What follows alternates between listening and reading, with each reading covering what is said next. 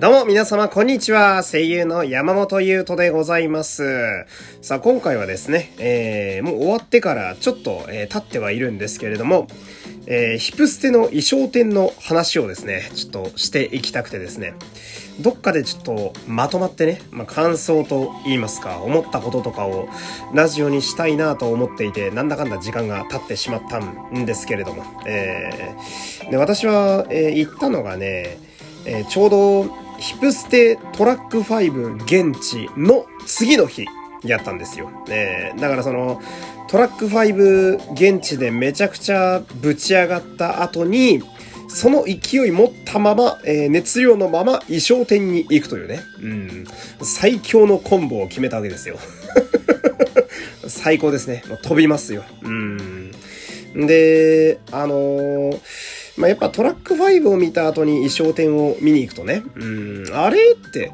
D4 の衣装どうしたと思ってね。あれ D4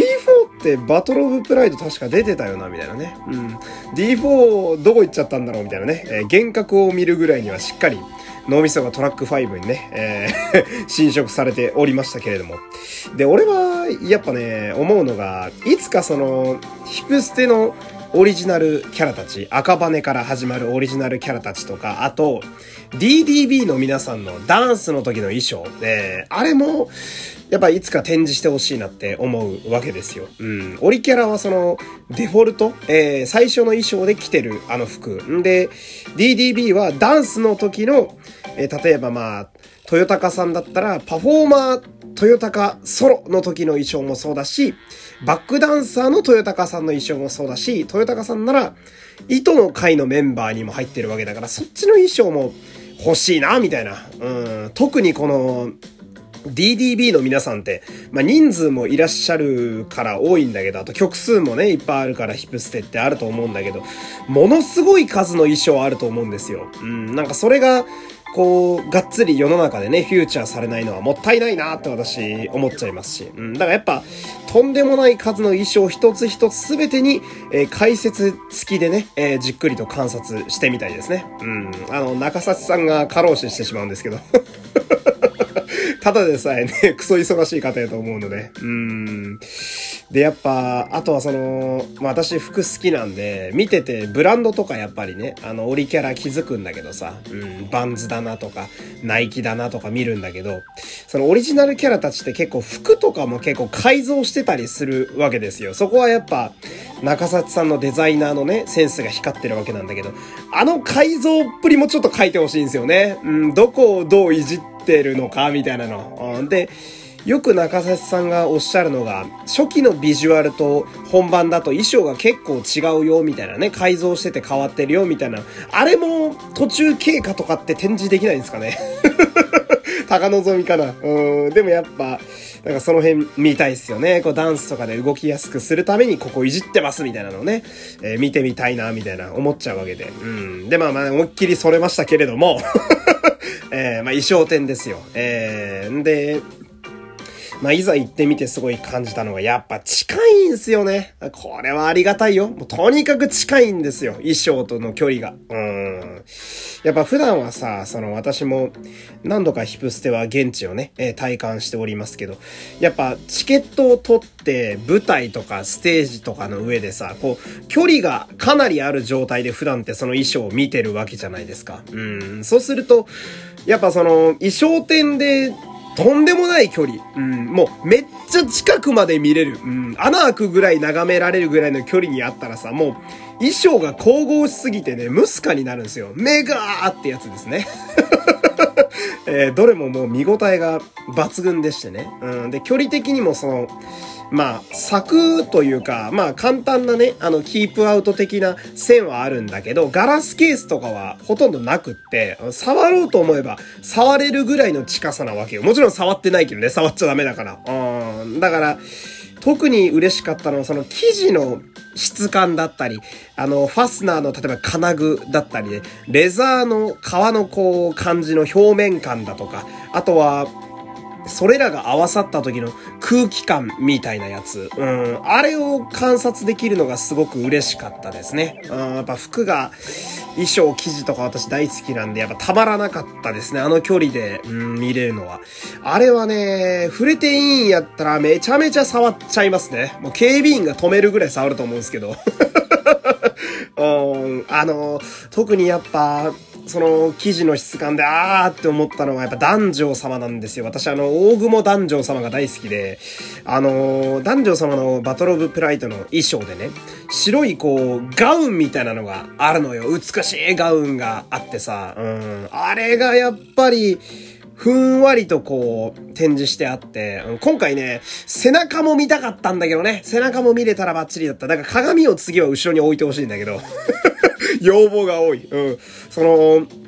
ふんわりとしたスタイルのガウンがとても良くてね、まあやっぱ、魔性のオーラみたいなのがすごい出てんのよ、男女様の衣装は特に。あれだったらまあみんな入信するだろうな、みたいな思ったりもするんだけど、おさわり OK だったらあのガウンをまず真っ先に抱きしめに行ってたなって思いましたね。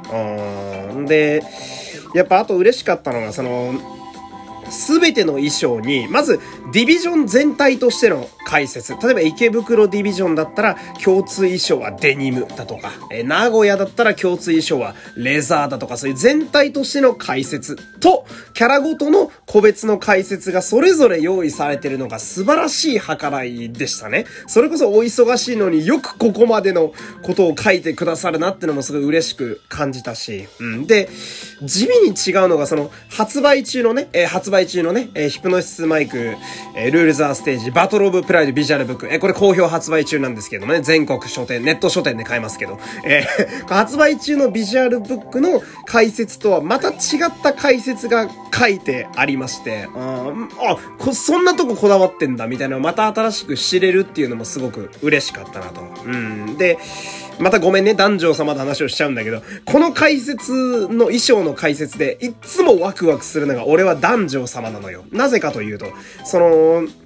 まあ今言ったように他のキャラはディビジョンの共通素材がそれぞれあるわけよ。まあそれで統一感を、さっきで言う池袋ならデニムで一郎、二郎、三郎のこのチーム感を出してると思うんだけど、男女様だけは全身のアイテムすべてが唯一無二で彼しかまとってない素材っていうのがすげえグッとくんのよ。全部のアイテムが大雲男女のために用意されている彼だけのものっていうのが、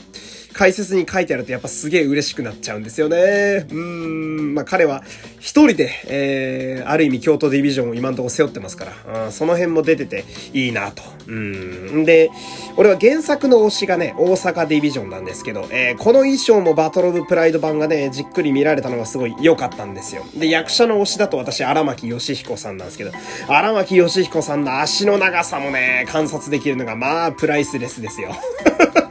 たまらなかったですね。うん。でね、これ、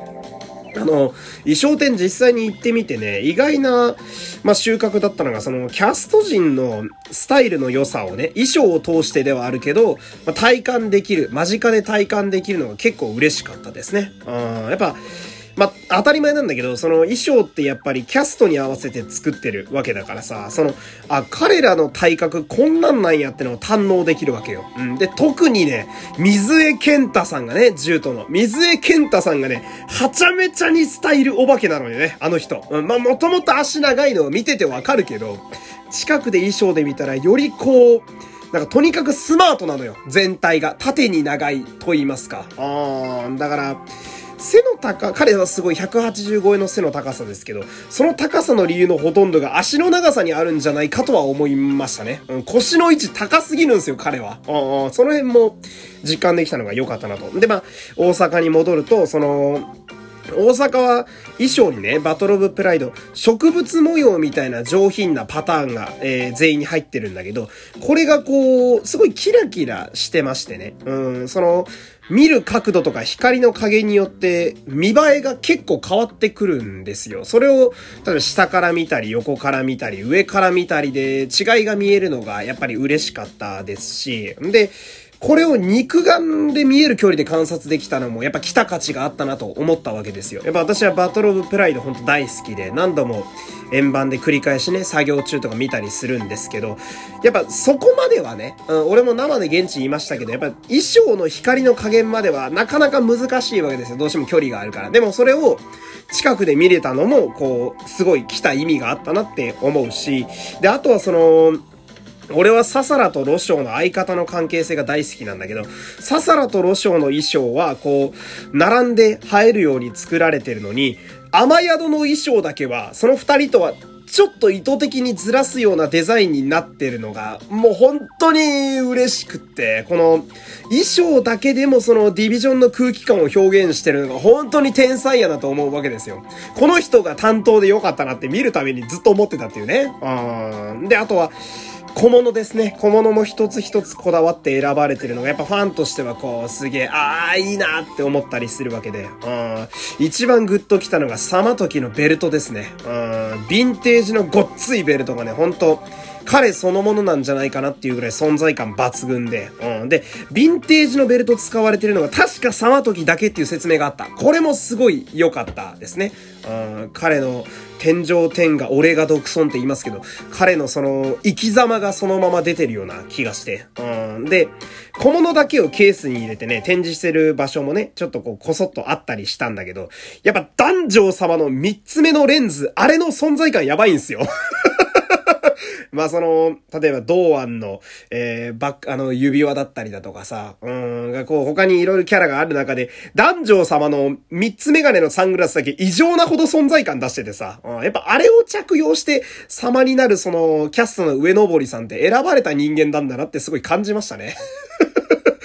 で、総じてやっぱ俺は、とても満足したので、衣装展に。うん、やっぱ、今年中にその原作衣装版全部集めた展示もぜひよろしくお願いしますと、えー、私は公式に言っていきたいですね。お金は倍払いますんで、よろしくお願いいたします。というわけで、えー、お付き合いありがとうございました。山本優斗でした。また次回、さよなら